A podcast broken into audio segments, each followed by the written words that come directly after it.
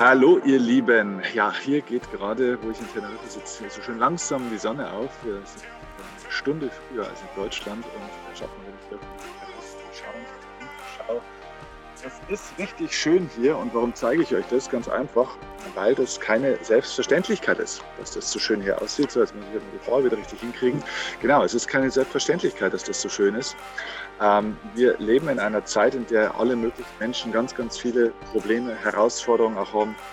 Ähm, und das liegt an dieser Corona-Pandemie, in der wir momentan sind. Aber der Herr, der heute bei uns zu Gast ist, der sagt, naja, Corona, das ist ehrlich gesagt eigentlich sowas wie ein kleiner Schnupf Vergleich zu dem, was eigentlich jetzt wirklich momentan bei uns oder vielleicht auch vor uns liegt, was momentan gerade an der Tagesordnung ist. Und das hat mit dieser Natur hier zu tun, mit unserer Welt.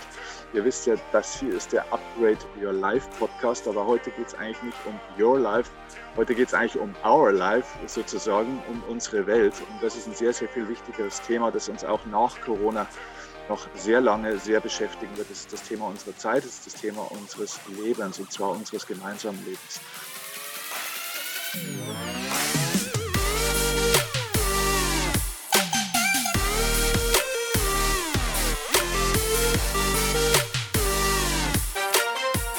Dr. Stefan Frevrig ist heute zu Gast. Der ist doch gar nicht so lange her, wo das letzte Interview auch mit dir, Stefan, veröffentlicht wurde. Heute haben wir allerdings ein ganz anderes Thema. Denn du hast äh, endlich wieder mal ein neues Buch geschrieben. Und zwar heißt dieses Buch, das kommt jetzt, genau hier ist es. Es kommt jetzt am 16. März, ist richtig, ne? 16. März. 16. März, ganz genau. genau. Mhm. Und heißt, wie man schon sieht, Günther rettet die Welt. Ihr kennt den Günther mit Sicherheit auch schon. Wenn nicht, dann holt euch gerne mal einige dieser Günther-Bücher zu einem Thema, das euch persönlich betrifft und anspricht. Es gibt ganz, ganz viele. Wer der Günther ist, wenn ihr es wirklich noch nicht wisst, wird Stefan bestimmt gleich erklären. Trotz trotzdem noch mal ganz kurz was zu Stefan. Stefan ist viel, viel mehr als das, was man vielleicht von ihm auch äh, so kennt oder so weiß. Natürlich viele von euch wissen, Stefan ist äh, ein hervorragender Redner, Moderator, Trainer. Er ist der Gründer von Gedankentanken, die heute Greater heißen. Er ist, äh, wie gesagt, Unternehmer. Er ist äh, vielfacher Buchautor, aber er ist eben auch ein absoluter Naturliebhaber.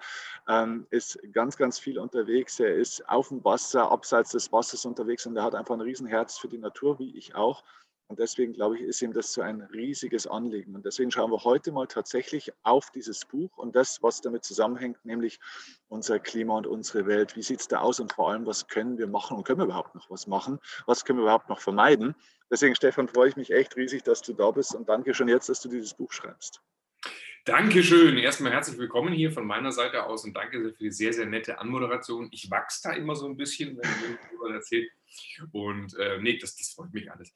Ja, letztlich mit dem Thema Natur. Ähm, ich möchte mit ein paar Zahlen äh, beginnen. Und, und ich glaube, jeder, der jetzt zuguckt oder zuhört, kann einfach mal selber in sich gehen. Ich stelle mal so ein paar Schätzfragen und du, der du gerade zuhörst oder zusiehst, ich lasse so ein, zwei Sekunden Pause und bitte leg dich mal auf eine Zahl fest innerlich. Wie viele Menschen leben heute auf der Erde? Wie viele waren es vor 100 Jahren? Um wie viel Grad hat sich unser Klima in dieser Zeit erhitzt? Ab wann kommt es zu Kettenreaktionen, die wir nicht mehr stoppen können? Wie heiß wird es möglicherweise oder realistischerweise bis Ende dieses Jahrhunderts auf der Erde werden im Vergleich zum historischen Durchschnitt? Verbrennen wir heute mehr Kohle oder weniger als im Jahr 2000? wie viel Prozent mehr oder weniger? Um wie viel Prozent ist das Eis am Nordpol in den letzten 40 Jahren bereits geschmolzen? Kommt gleich zum Ende. Wie viele Wirbeltiere sind im gleichen Zeitraum ausgestorben? Wie viele Tonnen Plastik schwimmen heute im Meer und wie groß ist deren Fläche? Und was ist wahrscheinlich der größte und schnellste Hebel, um all das zu stoppen? So, das waren die Schätzfragen. Äh, Steffen, hast du innerlich so ein bisschen mitgedacht? Äh, ja, tatsächlich, ja. Ich, ich kenne auch tatsächlich die Antworten nicht. Ich habe das noch äh, nicht gelesen. Ich weiß zwar, also ein, zwei Dinge habe ich gelesen, aber ich habe natürlich auch ein bisschen die Zusammenfassung des Buches gelesen. Ich habe eher ins Buch wirklich reingelesen, aber ich kenne mhm. jetzt nicht alle Antworten. Ja. Okay, dann, dann mache ich es mal. Ich denke, jeder hat so gedanklich ein bisschen mitge mitgedacht und die, die Antworten sollten zeigen, warum mir dieses Thema total wichtig ist. Also in den letzten 100 Jahren ist die Weltbevölkerung von 1,5 Milliarden auf 8 Milliarden Menschen angewachsen. Das ist relativ krass. Also 1,5 auf 8 Milliarden. Weißt, wir sprechen gerade von Corona-Pandemie und großem Wachstum und sowas. Also wenn ich uns Spezies Mensch jetzt mal betrachte als eine invasive Art, dann sind wir sehr erfolgreich in den letzten 100 Jahren. Und in der, in der Lebensspanne eines Menschen, die ist ja immer nur so 80 Jahre, 70 Jahre, 100 Jahre, je nachdem, wo du lebst, ähm, denkt man, ja, passiert ja nicht viel. Aber wenn du so ein bisschen rauszoomst in so eine Lebensgeschichte von, von einem Planeten hinein, merkst du, wir haben echt zugelegt und vor allem in dieser Zeit hat all das stattgefunden, äh, was, was Ressourcenausbeutung ist. Also Industrialisierung, Technik, ähm, also der ganze Raubbau der Natur, Regenwälder roden und sowas. Also das gab es am Anfang nicht. Und letztlich müssen diese 8 Milliarden Menschen, das wird noch mehr werden, die müssen ja irgendwie essen, die müssen ja irgendwie Strom brauchen und so weiter und so fort. Also das ist der Faktor Nummer eins. Nummer zwei, jetzt könnte man sagen, ist doch nicht schlimm, wenn so Menschen auf eine Erde kommen. Naja, jetzt muss man auf die, auf die nächsten Faktor gucken. Das Klima auf der Welt ist eigentlich was Stabiles. Ja, also irgendwo geht Wärme in die Luft, woanders geht die Wärme wieder, Wärme wieder raus. Auf der, irgendwo wird CO2 produziert, woanders nimmt die Natur das wieder auf. Das ist ein stabiler Kreislauf und der war zuvor über 1000 Jahre lang stabil. Was jetzt aber passiert ist, dass in den letzten 100 Jahren die Durchschnittstemperatur auf der Erde um über 1 Grad Celsius zugenommen hat. Und wir merken diesen Trend schon seit vielen, vielen Jahren. Wir nehmen es nicht so richtig dolle wahr, weil, naja, mal ist 30 Grad, mal ist 3 Grad, mal minus 13. Also das ist, äh, ja, und, und Temperatur schwankt, aber es geht um diesen Durchschnittswert. Und dieser Durchschnittswert, der macht natürlich was mit uns. Und jetzt ähm, ist es leider so, dass wir schon ab 2 Grad Erwärmung zu so einer automatischen Erwärmungsspirale kommen. Das ist das Pariser Klimaabkommen, das hat man schon mal gehört. Äh, dass, die, dass wir sagen, wir müssen das auf zwei Grad begrenzen, weil dann kommt es zu Kipppunkten, die wir nicht mehr aufhalten können. Also ganz egal, was wir machen, weil das System sozusagen hohl dreht.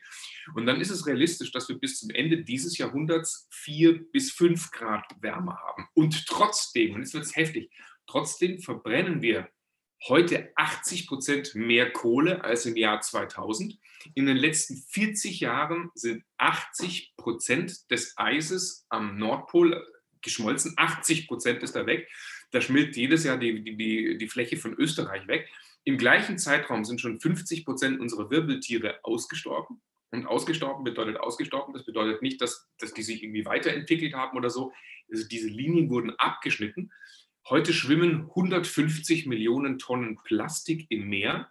Das ist eine Plastiksuppe mit der vierfachen Fläche Deutschlands. Und jetzt könnte man sagen, ja gut, was muss ich jetzt machen? Äh, muss ich aufs Fahrrad umsteigen oder jetzt sollte ich bitte Pfandflaschen äh, verwenden oder sowas. Und das ist das Fatale, was ich gemerkt habe bei der Recherche zu diesem Buch das wird alles nicht ausreichen. Es wird nicht ausreichen. Wir müssen an die Strukturen des Klimawandels äh, ran. Also die Strukturen. Das ist schön, wenn wir alle handeln und äh, uns positionieren, aber die Strukturen dahinter sind das eigentliche Problem. Und der schnellste und wirksamste und größte Hebel, um all das relativ schnell zu stoppen, und das kann auch jeder Einzelne machen, das ist die Reduktion des Treibhausgases Methan. Ich kann gleich nochmal erzählen, wie es dazu kommt oder warum das so ist. Und ähm, ja, und da können wir alle sofort als Konsumenten mitmachen und ähm, gucken, dass wir dieses Thema beeinflussen. Okay. Ja, ich die Zahlen vollgeknallt, Entschuldigung. Nee, nee, super, ja, das, das, das sitzt natürlich und da denkt man sich schon, Gott, okay, also vielleicht vorab mal ähm, die Frage, können wir denn das überhaupt noch aufhalten? Also gibt es da überhaupt noch eine realistische Chance? Also ich weiß, dass es ja auch die Möglichkeit eines Zeitbonuses gibt. Ne? Also es gibt ja hier Plan for the Planet und auch andere Organisationen, wo man sagt, okay, wenn man jetzt, was weiß ich, wie viele Milliarden Bäume tatsächlich pflanzt, dann gibt einem das, die haben ja auch so eine Art Kühlfunktion, so habe ich das jetzt mal gelernt, die uns dann eben dann doch noch mal ein paar Jahre auch Zeit geben könnten. Ist denn das wirklich auch so jetzt aus deinem Erfahrungsschatz und äh, kriegen wir das damit vielleicht noch hin? Ich muss sagen, der Erfahrungsschatz, den, den, muss ich bitte noch in den richtigen Rahmen setzen, weil ich habe noch nicht so lange Erfahrungsschatz dazu. Das ist eine der Sachen, über die ich mich auch schäme. Ich habe, obwohl ich Naturliebhaber bin, immer gedacht, ja, da werden sich andere Leute um das Thema kümmern. Und vor anderthalb, zwei Jahren kam der, der Timo, der Zeichner unserer Bücher, also der, der diese, diese süßen Schweinehunde macht, der ist seit Jahren im Thema, sagte Stefan, du musst jetzt dich des Themas Klima annehmen. Und dann war ich mal bei so einer Fridays for Future ähm, Demo und sagte, okay, ich habe da blinde Flecken. Und dann habe ich angefangen, mich einzuarbeiten und es gibt eigentlich so zwei Lager. Die einen sagen, ja, wir müssen das Gas geben und wir können was verändern. Und die anderen, die lehnen sich zurück und sagen, Leute, vergesst das, ganze Scheiß ist eh schon durch. Äh, wir werden mit den Folgen leben müssen oder halt sterben müssen. Äh, und, und, und für mich persönlich ist zweiteres keine Option. Also ich bin Motivator, ich bin Optimist durch und durch und ich halte das für die einzig wirklich richtige Lebenseinstellung. Nicht, dass man sagt, ja, es ist eh schon zu spät, sondern dass man grundsätzlich sagt, okay, also irgendwas ist scheiße, okay, ich habe es verstanden, aber jetzt muss ich doch nicht jammern, sondern ich muss auch das gucken, was ich noch beeinflussen kann. Also wo ist dein persönlicher Bereich? Und da gibt es extrem viel Einflussbereich. Ja, also da können wir Menschen total viel tun. Gleichwohl rennt uns die Zeit davon. Die Klimakurve geht immer steiler und immer schneller nach oben. Also das, das die letzten Jahre war es so eher so so. Und dann haben es nur die Wissenschaftler gemerkt, gut, das Eis ist geschmolzen am Nordpol, aber jetzt merken wir, die, die, die Extreme werden höher. Ja? Also die Extremwetter, die entstehen, Dürren, Fluten, ähm, Brände und sowas, das, das liest man ja auch immer wieder in den Medien, äh, wie, wie sehr das zunimmt. Das heißt, wir, wir, wir bekommen so langsam mit, da passiert wirklich was. Und dieses Extremwetter wird wahrscheinlich in den nächsten Jahren zunehmen. Ich gehe davon aus, dass Menschheit versteht, das hat irgendwas mit Menschheit zu tun und dann auch entsprechend handelt. Und ob es dann ausreicht oder nicht, das ist ein bisschen ein Glücksspiel. Ich habe mich letztens mit dem Peter Brandl unterhalten, der ähm, lieber Kollege ist und Pilot. Und wir haben so dieses Bild kreiert, das ist so, wie wenn du mit dem Flieger von A nach B fliegst und du bist dir nicht sicher, ob der Tank reicht, ob die Tankfüllung reicht. Wir sitzen im Flieger drin. Jetzt gucken wir halt bitte, dass wir den Ballast rausschmeißen und gucken, dass wir möglichst gut segeln, dass wir sicher ankommen. Gesagt ist es nicht. Also wenn es eine äh, Sache in dieser Pandemiezeit jetzt auch gab, finde ich, ähm, dass man auch erkennen kann, dass man mit Verboten auch durchaus erstmal was erreichen kann. Das ist jetzt überhaupt nicht populär, was ich da jetzt sage, weil die Leute natürlich Verbote weder gut finden noch verstehen, oftmals auch. Ähm, und noch führen sie gleich erstmal zu einem angenehmen Ergebnis. Aber ich glaube, ähm, wenn die, und das ist das, was mich auf der anderen Seite erschreckt, wenn man sieht, wie Entscheider, wie hart und schnell und radikal auch dann Entscheider mal entscheiden können, wenn jetzt zum Beispiel so ein Virus unterwegs ist und sozusagen mal alles cutten können und mehr oder weniger fast alles verbieten, dann ist das mal die eine Sache. Wenn man aber sieht, dass eigentlich der Klimawandel viel bedrohlicher eigentlich mehr oder weniger ist als so ein Coronavirus, dann muss man sagen, bräuchten wir eigentlich auch auf der politischen Ebene dringendst harte Verbote gegen bestimmte Dinge, um das äh, Ziel überhaupt noch zu ermöglichen, oder? Ja, das ist halt interessant, weil, weil du hast zwei Ebenen. Auf der einen Seite so eine individuelle, was können wir alle einzeln tun? Mhm. Und weißt du, Verbot klingt auch erstmal hart. Ich glaube, Verbot, es ist, im, im Kino ist es Rauchen verboten. Ähm, mhm. Kinder dürfen in der Schule nicht geprügelt werden. Ja? Ähm, Frauen dürfen wählen. Ja, so, weißt du, das sind so, die Gesellschaft verändert sich sowieso viele dieser Veränderungen beginnen erstmal mit der Definition, wo man sagt, das ist böse, das ist gut, das lassen wir bleiben und das machen wir. Und äh, Menschheit entwickelt sich ständig weiter. Insofern wäre es irgendwo logisch, wenn man irgendwann mal sagen würde, klimaschädliches Verhalten gehört da verboten, wo es äh, große Probleme macht. Ja. In Hamburg haben wir gerade die Diskussion, ähm, sollte das, das, das, Neubauen von Eigenheimen verboten werden. Das ähm, ich, ich, weiß nicht, ob das jetzt der geschickteste Schachzug ist, mit diesem Thema anzufangen. Ich glaube, da gibt es viele andere Stellschrauben, an denen man äh, starten kann. Aber zu, wozu führt das? Der, der, Einzelne fühlt sich dann schnell gegängelt und fühlt sich gedrängt und das führt zu Gegenreaktionen. Ich finde das blöd, weil also ich, ich, mag Verbote auch nicht. Ich gebe dir auch recht und sie müssen manchmal sein. Ich hätte es halt lieber, wenn wir unsere Haltung verändern, wenn wir verstehen und dann auf diesem Verstehen das zweite große machen. Und das zweite sind strukturelle Veränderungen. Ja, also wir können stell dir mal vor, wir verbieten Agrarlobbyismus oder wir, wir, verbieten, wir verbieten Kohlekraftwerke.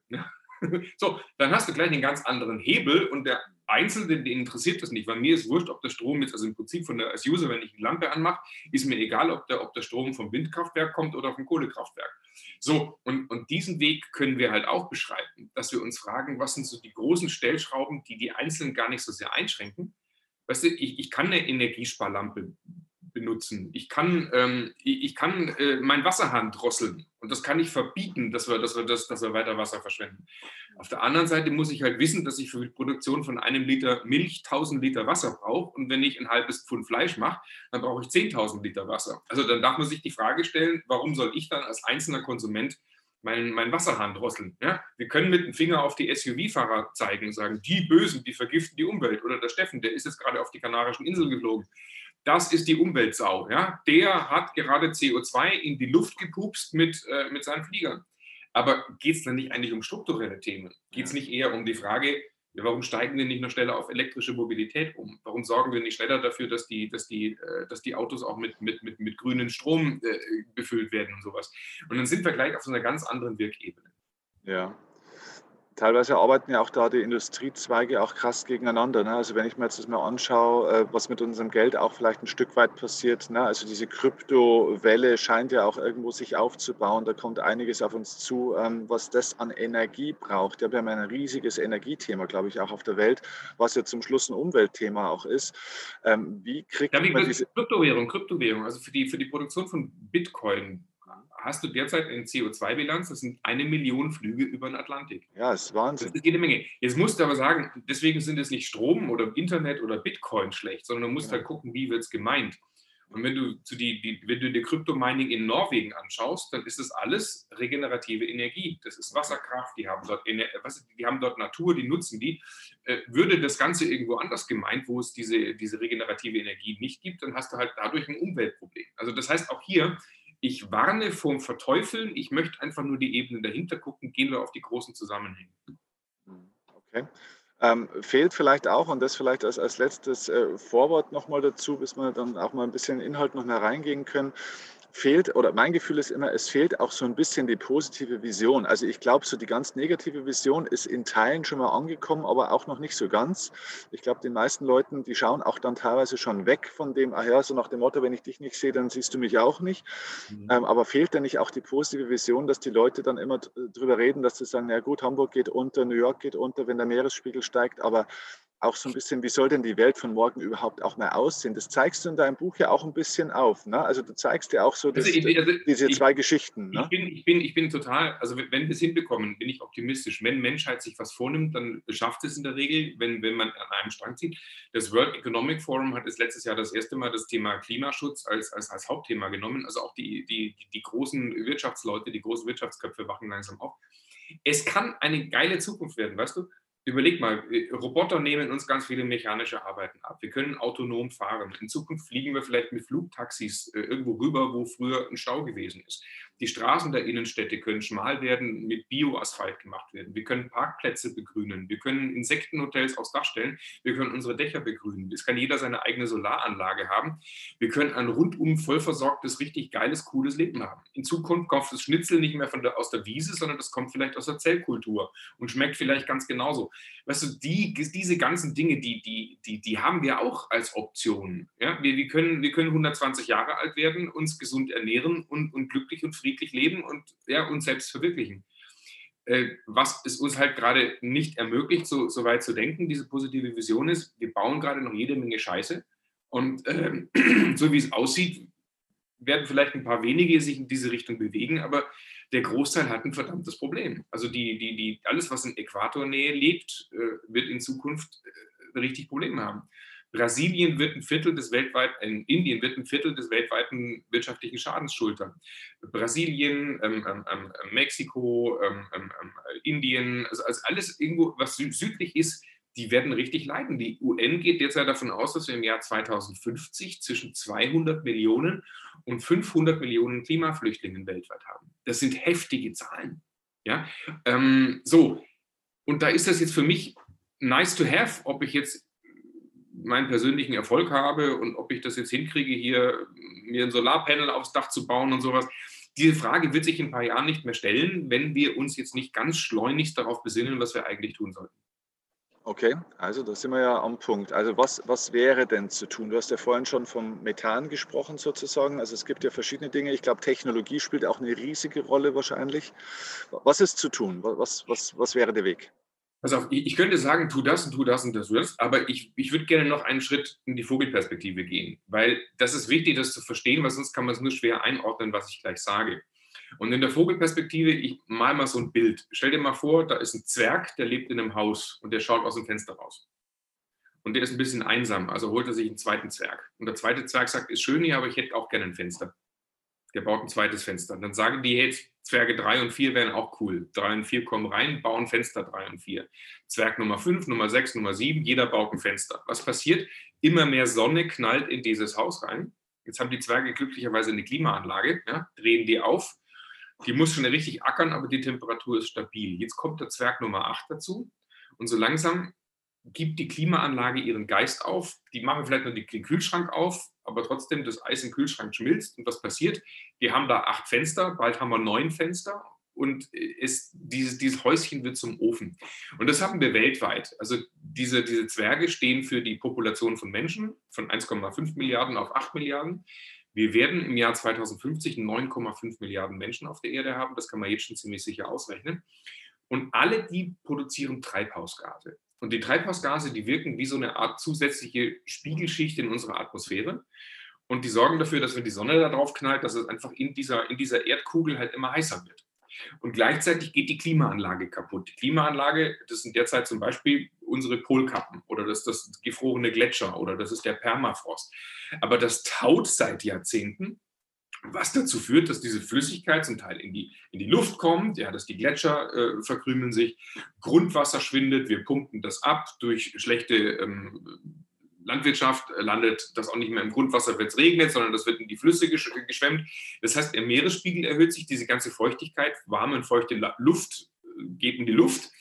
Das führt zu noch mehr warmer und feuchter Luft. Also warme, feuchte Luft nimmt noch mehr Wärme und Feuchte auf. Und jetzt kommt es zu Extremwetter. Ne? Also Stürmen, Fluten, Dürren, Brände und sowas. Also Orkane und so und Waldbrände. Bei allen diesen Sachen wird wieder CO2 in die Luft gemacht. Das heißt, dieser Kreislauf äh, erhitzt sich.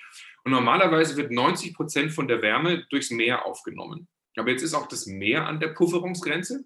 Auch vom CO2 wird vom Meer aufgenommen. Auch hier ist die Pufferungsgrenze. Also eine Säure kann sich halt nur bis zu einem bestimmten Punkt in der Flüssigkeit lösen. Und der eigentliche größte Puffer auf der Welt, unsere Vegetation, unsere Pflanzen, die eigentlich auch CO2 fressen oder atmen und dann ähm, äh, Sauerstoff, guten Sauerstoff rauspusten, die machen wir gerade in epischem Ausmaß kaputt. Also wir, wir roden Wälder, da bauen wir Plantagen an, da äh, machen wir Kokospalmen drauf, da machen wir weiß der Geier was. Und 80 Prozent aber dieser Fläche, die wir roden, brasilianische Regenwälder, dabei geht auch wieder CO2 verloren und so weiter. Also das, das ist erstmal richtig kacke. Also wir, wir, wir, wir nehmen die, die schützenden Maschinen sozusagen weg, wir machen die kaputt. Und gleichzeitig produzieren wir dort CO2 durch Brandrodung. Und jetzt wird es richtig intensiv, weil die Flächen, die da angebaut werden, sind zum großen Teil Anbauflächen für Viehfutter. Beide Flächen und Anbauflächen für Viehfutter. Weil halt acht Milliarden Menschen auch fressen wollen. Ja, ist irgendwie logisch. Das Problem aber bei diesem Tierkreislauf, in dem wir jetzt reinkommen, ist, die Viecher selber sorgen durch die industrielle Art und Weise, wie wir sie halten, für die weitere Schieflage. Auf der einen, auf der biologischen Seite bleiben wir bei den Pflanzen. Die Böden verarmen, wir zerstören ganze Ökosysteme, wir killen Millionen Spezies, die wir zum Teil nicht kennen, diese ganzen biologischen Regelkreise. Dann hauen wir Dünger drüber, damit in dem armen Boden, der dann auch mal wieder schön ge ge gepflügt werden muss, was wieder CO2 äh, hervorruft, äh, knallen wir jede Menge Dünger drüber, machen die nächsten Viecher im Boden kaputt, die Chemikalien werden zersetzt, es entsteht Lachgas. Lachgas ist noch 300 mal stärker klimawirksam als CO2, 300 mal stärker. Ja? Und gleichzeitig sorgen wir dafür, dass dieser ganze Dreck durch Schwemmen in die Meere kommt, wo die Fische sterben. In den letzten 30 Jahren sind 50 Prozent unserer Korallen bereits gestorben. Wenn das so weitergeht, kann das sein, dass es bald keine Korallen mehr gibt. Ja. Und die sorgen wiederum durch weitere Regelkreise wieder für jede Menge biologische äh, Stabilität. Auf der anderen Seite, und jetzt wird es richtig übel, auf der anderen Seite, diese ganzen Viecher, die wir da haben, die rülpsen Methan also äh, Kühe sind wahrscheinlich die, die, gefährlichste Spezies des Planeten, weil Methan ist äh, nochmal 25 mal stärker als CO2 klimawirksam. Und ähm, durch, die, durch die Menge der Kühe oder auch die Verdauung, also Lachgas, ja, Kot, Urin, Furze, das ist alles Lachgas, äh, das geht alles in die Atmosphäre. Dabei, und das ist das eigentlich perverse, wir müssen gar nicht so viele tierische Produkte essen, 80 Prozent unserer Ernährung kommt sowieso von Kleinbauern, mit, die mit dieser Massentierhaltung gar nichts zu tun haben. Jeder von uns kann sich da ein bisschen drosseln. Also jeder kriegt es hin, das ein bisschen zu drosseln. Und wir würden dadurch schon 50 Prozent des ganzen Klimawandels wegkicken. Also die, der Regelkreis, den ich gerade genannt habe, der pustet viel mehr Treibhausgase in die Luft als äh, der Verkehrssektor beispielsweise. Ja? Also wenn wir jetzt mit einem erhobenen Finger, Zeigefinger auf den SUV-Fahrer schimpfen, aber gleichzeitig abends ein Schnitzel essen, dann ist das vollkommen bescheuert. Ja? Das, ist, das ist vollkommen, das ist verheerend. Ein anderes Beispiel, Wasser. Weißt du, bei, bei uns wir haben seit Jahren haben wir Dürren in den, in den Sommern. In, in einigen Regionen verschwindet das Grundwasser. Ja. Das kriegen wir so lange nicht mit, solange Wasser aus der Leitung kommt. Aber es gibt viele Regionen, die sagen, hey Leute, es wird knapp, hört mal auf. Gleichzeitig haben wir eine Agrarindustrie, die da die Böden produziert, die dieses Wasser nicht mehr auffängt, sondern das Wasser wird weggeschwemmt. Ja? Das, das geht da durch oder es wird weggeschwemmt. Die Böden, die wir haben durch unsere industrielle Tierhaltung und durch, durch die industrielle Landwirtschaft, ähm, ähm, ähm, sorgen dafür, dass Grundwasser verschwindet. Wenn es regnet, bleibt es da nicht drin, die Art und Weise, wie wir bepflanzen. So, jetzt aber mal in die Metaebene. Jetzt könnte man sagen, ja, wenn dürrer Sommer da ist, dann dürfen wir halt den Rasen nicht sprengen. Ja? In Kalifornien hört man jedes Jahr Rasensprengenverbot. Die Kinder dürfen kein Planschbecken machen. Wir drosseln unseren Wasserhahn. Ich weiß nicht, ob du das auch kennst, dann ist irgendwo in der Dusche künstlich äh, der Duschstrahl äh, äh, reduziert. Für ein halbes Pfund Fleisch braucht man für die Produktion 10.000 Liter Wasser. 10.000 Liter Wasser, das muss man sich geben. 10.000 Liter Wasser für zwei Schnitzel. So, also was ist der, der, der, der, logische nächste Schritt, ist zu sagen, ey Leute, ist das nicht eigentlich total bescheuert, dass wir so viel fressen? Jetzt könnte man sagen, ja, Moment, ist das ein Veganer? Ich bin kein Veganer. Ich bin es nicht. Ich mag Fleisch. Aber seit ich mich mit dem Thema beschäftige, ich kann nicht mehr so Fleisch essen wie vorher. Ich, ich kriege es einfach nicht hin. So, auf der anderen Seite ist, ist diese ganze Agrarindustrie zum Beispiel, die, die, die Landwirtschaft, kann unsere Rettung sein. Weil wenn du jetzt nämlich auf biologische Landwirtschaft umbaust, wenn du plötzlich wieder diese ganzen komischen Anbauflächen für die Viecher, die in industriellen Produktionsdruck viel Fleisch, viel Milch geben müssen, wenn du das ein bisschen runterfährst, wenn du die Viecher wieder auf die Weide lässt, anstatt ihnen Kraftfutter zu geben, was durch brasilianischen Regenwald äh, gefüttert wird, du, dann entstehen wieder Flächen, die CO2 aufnehmen ja, dann wird der Boden wieder das Wasser speichern. Dann können wir immer noch ab und zu einen Schnitzel essen oder eine Wurst, aber wer kommt vom Biobauern? Und, und, und die Viecher müssen nicht Fleisch und Fleisch und Fleisch produzieren und Milch und Milch und Milch geben, sondern wir geben die wieder in den natürlichen Regelkreislauf rein. Nur das Problem ist, dass unsere ganze Lobbyismusmaschine da draußen so nicht tickt. Der Lobbyist sagt, okay, ich muss ganz viele Landmaschinen verkaufen, ja, ich muss ganz viele Äcker äh, produzieren, Massentierhaltung, 500 was weiß ich, äh, Rinder, 9000 Geflügeltiere, äh, ja, äh, was ist so, vorher wird es nicht spannend. Unser derzeitiges Agrarsystem aber funktioniert genauso. Also die Brüsseler Gelder werden nach Output verteilt. Und die ganze Bauernschaft hängt da an einem politischen Tropf. Und nur wenige oder viel zu wenige trauen sich, auf eine biologische Produktion wieder umzusteigen. So, das ist einer dieser Regelkreise. Auch ich könnte weiter so machen. Ich so, monologisieren. nee, das, dafür bist du ja da. Das ist ja super, dass man das auch mal so, die Zusammenhänge mal so sieht, weil ich glaube, die, die meisten Leute haben das noch nie so gesehen. Ich lerne da auch viel jetzt. Ähm, heißt jetzt im, im Umkehrschluss eigentlich, im Endeffekt, also erstens mal, ich nehme mal äh, zur Kenntnis, dieser Satz, den man oft hört, wir sind einfach zu viele Menschen auf dieser Welt, ist eigentlich ein Bullshit, oder? Also, weil es geht ja eigentlich gar nicht darum, wie viele Menschen wir sind, sondern wie wir mit dem Planeten umgehen. Wir haben ja mit vier, fünf Milliarden Menschen den Planeten eigentlich schon in die falsche Richtung entwickelt. Und wenn wir das äh, richtig machen, dann könnten wir auch neun oder zehn Milliarden Menschen auf dieser Welt könnten hier wunderbar leben, ohne die Natur zu zerstören. Das nehme ich jetzt mal mit. Absolut. Ich weiß nicht, die alte Frage, ist ein Hammer ein Werkzeug oder eine Waffe? Kommt drauf an, was du damit machst. Ja, also, ja. Und, und wir, wir, wir, wir können, weißt du, das Verrückte, nehmen wir mal diese Menschheit. Warum ist das so schwierig? In vielen Regionen, in denen gehungert wird, könnten die Leute, die vor Ort hungern, die könnten das Zeug, was die anbauen, könnten sie essen. Oder, oder da, wo sie Essen anbauen könnten, da wird gerade Futter produziert für Tiere, die von Menschen gefressen werden in Regionen, die nicht hungern. Das ist verrückt. Das ist verrückt. Damit die aber wirtschaftlich funktionieren und überleben, also nehmen gerade mal Brasilien zum Beispiel. Also ich weiß jetzt nicht, wie die, die Hungerstatistik in Brasilien ist, aber deren gesamtes Geschäftsmodell basiert darauf, dass du halt Regenwald nutzbar machst. Ja? Also die produzieren da Kaffee oder die produzieren da Weideflächen oder die produzieren Rinder. Und ich kann es verstehen. Also wenn du als Nation wirtschaftlich davon abhängig bist, dass du, dass du, äh, dass das machst, ist, ist klar. Nur wenn du halt in der, in der sensibelsten Region auf dieser Welt, und das ist nun mal Brasilien derzeit, die brasilianischen Regenwälder, wenn du, wenn du, wenn du da für die gesamte Welt, die gesamte Welt in Sippenhaft nimmst, sagst, wir wollen auch leben, so könnte eine politische Lösung sein, dass sich halt ein paar Großkopfer hinsetzen und sagen, Leute, ähm, was hat denn jetzt jeder, jeder Staat zur Welt beizutragen? Und Brasilien hätte halt mal die Aufgabe, nicht Kaffee zu produzieren oder Weideflächen zu produzieren, sondern hätte halt mal die Aufgabe, Regenwald zu äh, stehen zu lassen. also eigentlich sollte man da was dealen können. Ja? Oder nimm mal so die heißen Regionen, Afrika. Für uns ist das völlig normal. Ja, wir holen uns Erdgas aus, äh, aus Russland und wir haben die Ostsee-Pipeline. Darüber wird gestritten, ob das jetzt legitim ist, das aus einem äh, postkommunistischen Staat zu holen. Sanktionen, da wird so. Aber die Frage ist doch, was soll das eigentlich mit der Gaspipeline? Das ist ja schon wieder ein fossiler Brennstoff. Kohle, Gas, Erdöl, das ist das, was ohne Ende CO2 in die Luft pustet. Jetzt könnte man sich beispielsweise fragen, hey, wenn es warme, heiße Regionen in der Welt gibt, die viel Sonne abkriegen, kann man da nicht Solarkollektoren aufstellen? Und kann man anstatt Ölpipelines nicht Stromleitungen legen? Ja? Also stell dir mal vor, Südeuropa oder die Sahara oder wo auch immer, da wo viel die Sonne scheint, ja, die können doch äh, Nordeuropa mit äh, Sonnenstrom versorgen, wenn bei uns zu viel, äh, zu, zu, viel, zu viel Wolken da oben sind. So auf der Ebene muss man denken. Aber das tun wir nicht, weil wir, also jeder ist halt mit so, ja, seinem Projekt beschäftigt, jeder Staat will überleben, jeder, ja, so, das ist der, dies, die, dieses System ist total schief.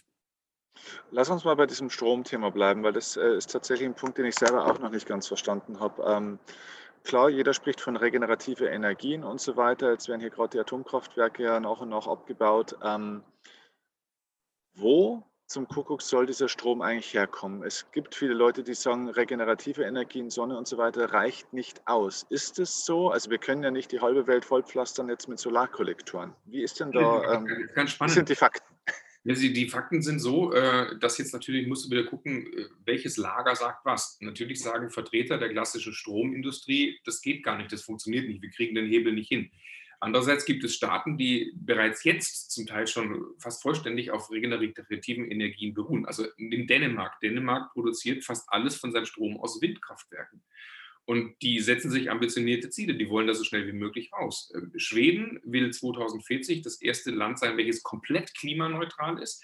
Ähm, also die, die Ziele gibt es. Wir sagen, geht noch nicht so schnell, immer mit der Ruhe, Kohleausstieg 2038. Aber wenn du dir anguckst, wie Erneuerung funktioniert, Erneuerung funktioniert immer, indem du zuerst mal dir ein Ziel setzt und sagst, das alte System wollen wir nicht aufrechterhalten, also müssen wir was verändern. Und wir erleben es gerade beim Atomausstieg, wenn man sich vornimmt, dann geht's. Ja, du musst es halt Schritt für Schritt planen und du musst dir eine Richtung klar werden. Nur wenn der eine sagt, ich will daran, der nächste sagt, ich möchte dahin, und jetzt diskutierst du 20 Jahre, dann kommst du nicht vom Fleck. Zumal, ich, ich, ich, ich sage jetzt eine, eine These, die, die viele nicht mögen, aber über die man kontrovers streiten kann, diskutieren. Nach jetzigem Wissensstand ist der Ausstieg aus der Atomenergie ein großer Fehler weil die Atomenergie die sauberste, also bezogen auf den CO2-Auspool, also auf die, auf die Emissionen, die sauberste Energie überhaupt ist. Weil wir keine Emissionen produzieren. Oh, gefährlich und Supergau und sowas. Ja, natürlich ist es gefährlich. Das, also das heißt, du hast eine gefährliche Technik, die du in den Griff kriegen musst. Aber jetzt Achtung, wir, wir, haben, wir haben die Proportionen nicht im Blick. Ähm, Reaktorkatastrophe Tschernobyl. Was glaubst du, wie viele Menschen sind gestorben? Also effektiv wirklich direkt durch den Ausbruch gestorben, schätze ich mal ein paar tausend vielleicht. Nein, 47. Ach was. 47. Und in den Folgejahren ein paar tausend durch Krebs. Wie viele sind in Fukushima gestorben? Boah, keine Ahnung, wahrscheinlich äh, weniger. Null. Krass. Es gab im Supergau kein Todesopfer durch den Supergau. Danach ungefähr 1000 Todesfälle durch Krebs. Das ist alles dramatisch. Passt auf, bitte, ich, ich, das ist dramatisch. Übrigens in Fukushima sind sehr viele Viecher verreckt, weil die Landschaft ähm, evakuiert wurde. Das ist alles nicht schön. Aber jetzt pass auf, durch Luftverschmutzung sterben jeden Tag mehr als 10.000 Menschen auf der Erde zwischen 4,5 Millionen und 5 Millionen Menschen sterben jedes Jahr an Luftverschmutzung. Und wir haben Angst vor Atomenergie. Das passt nicht zusammen. Und die Technik entwickelt sich weiter. Man kann das auch äh, als Atommüllendlager und was machst du mit den, mit den abgebrannten Brennstäben und sowas. Aber auch dafür gibt es technische Lösungen. Also könnte diese eigentlich gut gemeinte politische Entscheidung, Atomkraftwerke zu reduzieren, äh, könnte ein echtes, fettes Problem sein. Und ich weiß, ganz viele werden sagen, ja, Moment, so ja nicht. Ich schmeiße es einfach mal in den Raum, weil was wir gleichzeitig machen, ist, dass wir ein Kohlekraftwerk nach dem anderen auf der Welt bauen. Äh, Indien produziert die gerade in Reihe und die machen genau das hier mit, mit, dem, mit dem Klimawandel. Ja? Äh, China produziert Kohlekraftwerke ohne Ende. Gut, die Chinesen bemühen sich, wenn so eine alte Dreckschleuder, die immer vom Netz nehmen und durch technische Neuerungen ein bisschen, ein bisschen effektiver machen und äh, mehr CO2 rausfiltern aus der, aus der Abluft, das gibt alles schon. Ja? Trotzdem musst du feststellen, in der Summe, weißt du, in, in, in der Summe wird das, wird das immer mehr. Und das kann halt nicht sein. So, Atomenergie wäre ein Beispiel, ist keine grüne Energie. Ähm, ja, das ist völlig klar. So, was gibt es ansonsten? Wasserkraft, Windkraft, ähm, ähm, ähm, so, so, Solarenergie, Biothermie. Also wir, wir bauen gerade Maschinen, die Energie produzieren. Dabei ist die Erde bereits jetzt voll mit Energie, die man nutzen kann. Nur hat es halt aus ganz normalen industriellen Gründen bislang nicht so den Weg nach vorne gefunden, wie es das, äh, wie es das, wie es das hätte sollen. Ja, also wir, wir, kennen das alle. Wir nutzen äh, das Solarpanel am Taschenrechner oder an der Uhr, ja, äh, du, ist gar nichts dagegen zu sagen, wenn wir, wir können uns Solarpanels aufs Dach bauen. Ja? Wir, können, wir können unsere, unsere Landschaft äh, verändern. Äh, Elon Musk ist ja gerade dabei, so, so, so Häuserkacheln zu produzieren, die Strom für jedes Haus produzieren. Oder, oder stell dir vor, die Fensterscheiben produzieren vielleicht in Zukunft unseren Strom. Das ist auch wieder ein Technologiethema. Dann haben wir ein Technologiethema, dann bist du sofort draußen aus dieser, aus, aus dieser Schleife. Das musst du halt auch irgendwie wollen. Ja? ja, ja. Oder nehmen wir gerade Elektroauto, Elektromobilität. Wir, wir, wir, scheuen uns seit Jahren davor, uns dieses Themas anzunehmen. Deutsche Automobilindustrie, klar, wir haben den Verbrennungsmotor, wir sind super, das wollen wir weiter haben, ist ein industrieller Faktor. Gleichzeitig sehen wir seit Jahren, dass das kommt. Jetzt gibt es einige, die sagen, ja, Moment, Elektroautos sind nicht so grün, wie sie, äh, wie sie erscheinen. Klar, bei der Produktion verbrauchst du äh, CO2, das ist äh, logisch. Und wenn der Strom aus der Steckdose durch schmutzige Kraftwerke kommt, produzierst du auch CO2, ist, ist völlig klar. Wir sagen einige, ja, jetzt bleiben wir halt beim Verbrennungsmotor. Es ist aber nicht die Lösung, sondern die Lösung ist, so schnell wie möglich auf regenerative Energien flächendeckend umzugehen. Dann ist das, was du jetzt an Produktion machst, andere Autos würdest du auch herstellen, ist nichts als eine Investition in die Zukunft, weil irgendwann mal, und das eher früher als später, wird diese Kurve nach unten gehen, die, die Klimaschädlichkeit. Also je grüner die Steckdose, desto klimaneutraler das Auto. Also sollten wir jetzt hier nicht politisch kummeln und machen, sollen wir oder sollen wir nicht, sondern so schnell wie möglich in die, in, die, in die grünen Energien und so schnell wie möglich auf Elektromobilität umsteigen. Und dann ist es auch wieder egal, ob der Einzelne noch ein Oldtimer fährt oder ein SUV oder sowas. Ähm, das, das fällt nicht ins Gewicht. Wenn wir sowas flächendeckend hinbekommen, dann ist es auch wurscht, ob ab und zu mal ein Kreuzfahrtdampfer äh, was in die Luft pustet oder ob der Steffen nach Teneriffa fliegt, weil das ist im Vergleich zu, dem, zu, den, großen, ähm, zu den großen Dingen ein viel kleinerer Hebel. Ja. Aber äh, Atomausstieg ist wirklich ein schönes Thema, weil ich finde, ähm, das hat ja auch erstmal keiner gewollt das war ja fast eine Übernachtentscheidung, so gefühlt jetzt mal für mich. Ne? Das ist einfach mal entschieden worden. Das war dann einfach zack, bumm, das machen wir jetzt so. Da ist auch keiner gefragt worden, so gefühlt. Weißt du, was ich meine? Also das heißt, äh, da, da gibt es da einen schlimmen äh, Auslöser sozusagen, da gibt es einen Schock, da, das kann man dann politisch nutzen und zack, bumm, dann drückst du so ein Ding durch. Meine Sorge ist so ein bisschen, dass die Menschheit oder dass auch die Politik genau auf diesen Schock wartet, dass du es politisch vertreten kannst, dass also erstmal der Schmerz schlimm genug ist, im Kollektiv, auch psychologisch, dass du dann sagst, so und jetzt arbeit man mit den entsprechenden Verboten, jetzt ist es halt einfach so und dann wird das auch so gemacht und dann geht es auch plötzlich. Ne? Das ja, ist, so das, meine das ist halt bei Menschheit so. Menschheit kriegt immer erst auf die Fresse und danach verändern wir was. Das ist halt leider so. So, und es könnte halt sein, dass wir das, was wir gerade erleben, durch Corona und durch Extremwetter und sowas, dass wir das hoffentlich nutzen als einen Wake-up-Call oder auch das, was wir jetzt hier gerade machen. Schau mal, wir, wir sind beide im Persönlichkeitsentwicklungsbereich. Wir reden über Klima. Da hören uns jetzt ein paar Leute zu, die hoffentlich sagen, hey, bislang habe ich das Thema nicht auf dem Schirm gehabt, aber klingt interessant, ich soll mich mal damit beschäftigen. Weil weißt du, das Problem ist nicht, äh, ob das hier, ob inwiefern wir jetzt daran schuld sind, das hervorzurufen. Es gibt ja noch so die Klimaskeptiker, die sagen, ist alles nicht bewiesen. Die Frage stellt sich gar nicht. Ja. Denn was bewiesen ist, ist, dass sich die Erde so aufheizt, und zwar unabhängig davon, ob wir daran schuld sind oder nicht, und was klar ist, wohin das führt. Ja. Also müssen wir uns jetzt die Frage stellen, können wir was verändern? Ja oder nein? Und wenn wir was verändern können, dann lass uns doch bitte sofort damit anfangen. Das ist die eigentliche Frage, um die es geht. Auf der anderen Seite, weißt du, wenn du die, die, die Gruppe der, der Leute mal anguckst, die sich mit dem Thema Klima beschäftigen oder nicht beschäftigen, das ist wie, wie in der Kirche. Du hast die Gläubigen, du hast die Atheisten und du hast die Agnostiker dazwischen. Ne? So, und auf die Klimakrise bezogen, der Gläubige, der ist seit Jahren im Thema und der sagt, Friedrich, was du gerade machst, ist Klimawandel Vereinzeller. Das weiß doch jeder. Ja, das, das schnallt doch jeder. So, Die Atheisten sagen, hey, stimmt alles gar nicht, völlig gelogen und so weiter. Die meisten sind aber in der Mitte, die sind unentschieden.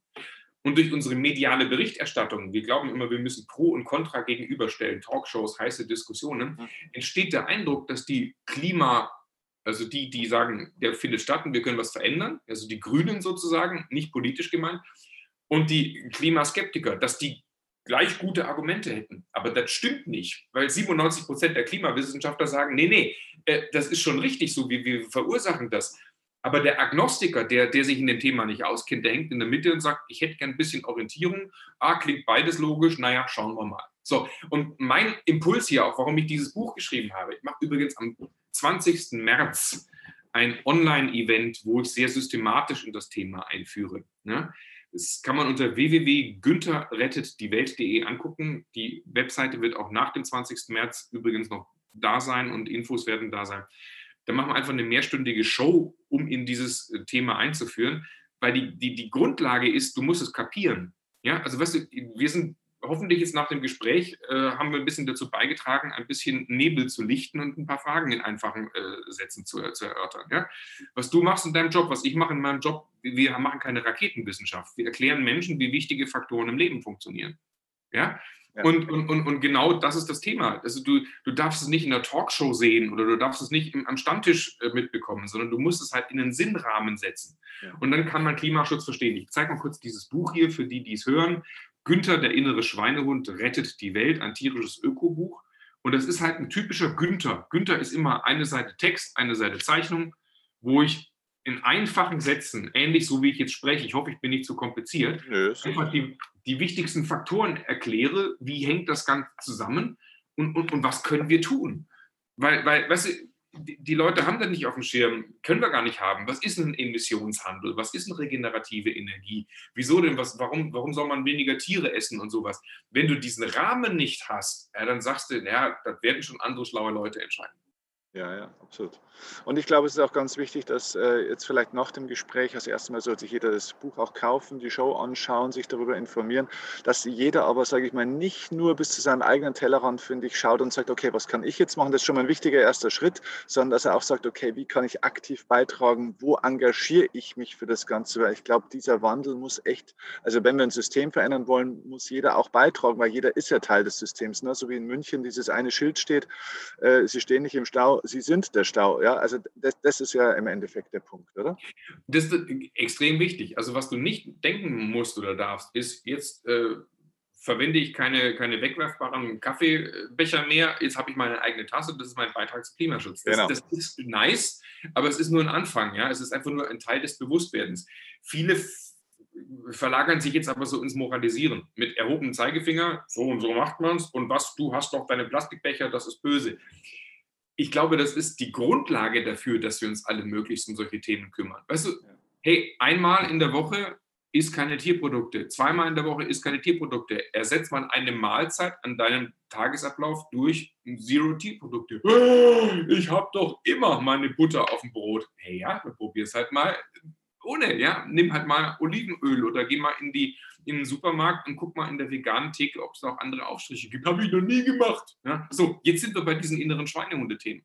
Ja. Wenn wir das aber alle machen, dann verändert sich was und das wird dann wiederum politisch wieder gespiegelt. Und dann sind wir bei dem gleichen Phänomen, wie du es gerade mit, mit, der, mit, der, mit der Atomkraft gesagt hast. Oh oh, Leute, dann wachen die Politiker auf ja, und merken, okay, ähm, wenn, ich, wenn, ich, wenn ich dem nicht Rechnung trage, dann werde ich nicht wieder gewählt.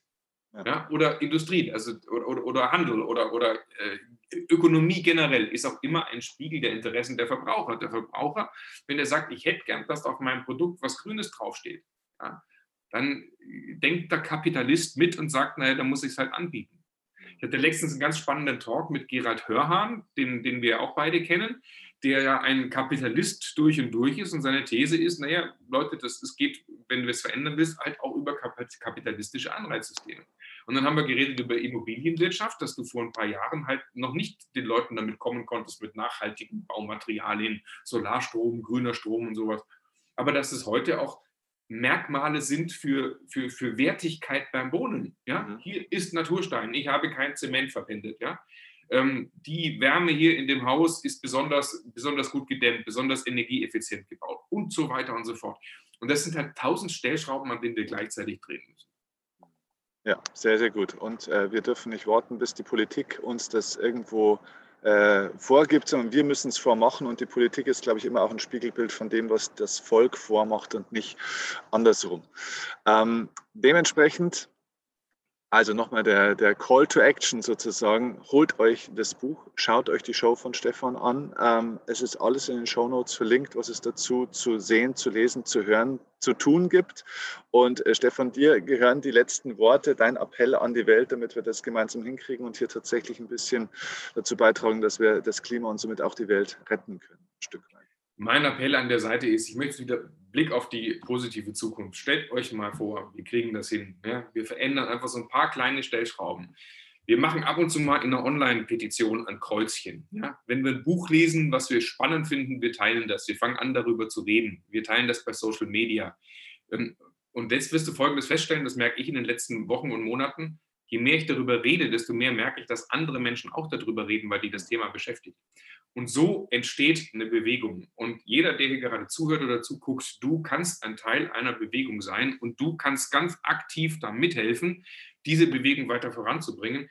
Und dann reden wir hoffentlich in fünf Jahren oder zehn Jahren nicht darüber, dass wieder Dürren und Seuchentote und sowas da draußen auf der Welt sind und, und, äh, und, und Klimaflüchtlinge, sondern reden wir hoffentlich über richtig schönes Zeug, weil ich glaube, Menschheit hat große Dinge schon geschafft. Wir werden weiterhin große Dinge schaffen. Ich wünsche uns allen, dass die Zukunft rosig wird, aber bitte Leute, ähm, dafür müssen wir auch was tun und dafür dürfen wir was tun und dann wollen wir uns hoffentlich auch groß belohnen und dann wird hoffentlich alles immer schöner. Genau. Sehr, sehr gut. Und nicht morgen geht's los, sondern heute geht's los, jetzt geht's los. Also von dem her werdet aktiv, lasst uns eine gemeinsame Bewegung starten. Das war der Startschuss. Und ich sage dir ganz herzlichen Dank, dass du das Buch geschrieben hast, dass du dich dem Thema annimmst. Wer, wenn nicht du, erreicht so viele Menschen im deutschsprachigen Raum jetzt in unserem. Ja, genau. ich arbeite noch dran. Ja, danke dir ganz herzlich.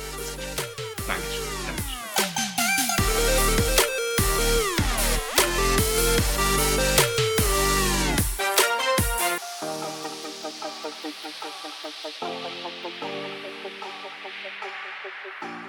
you.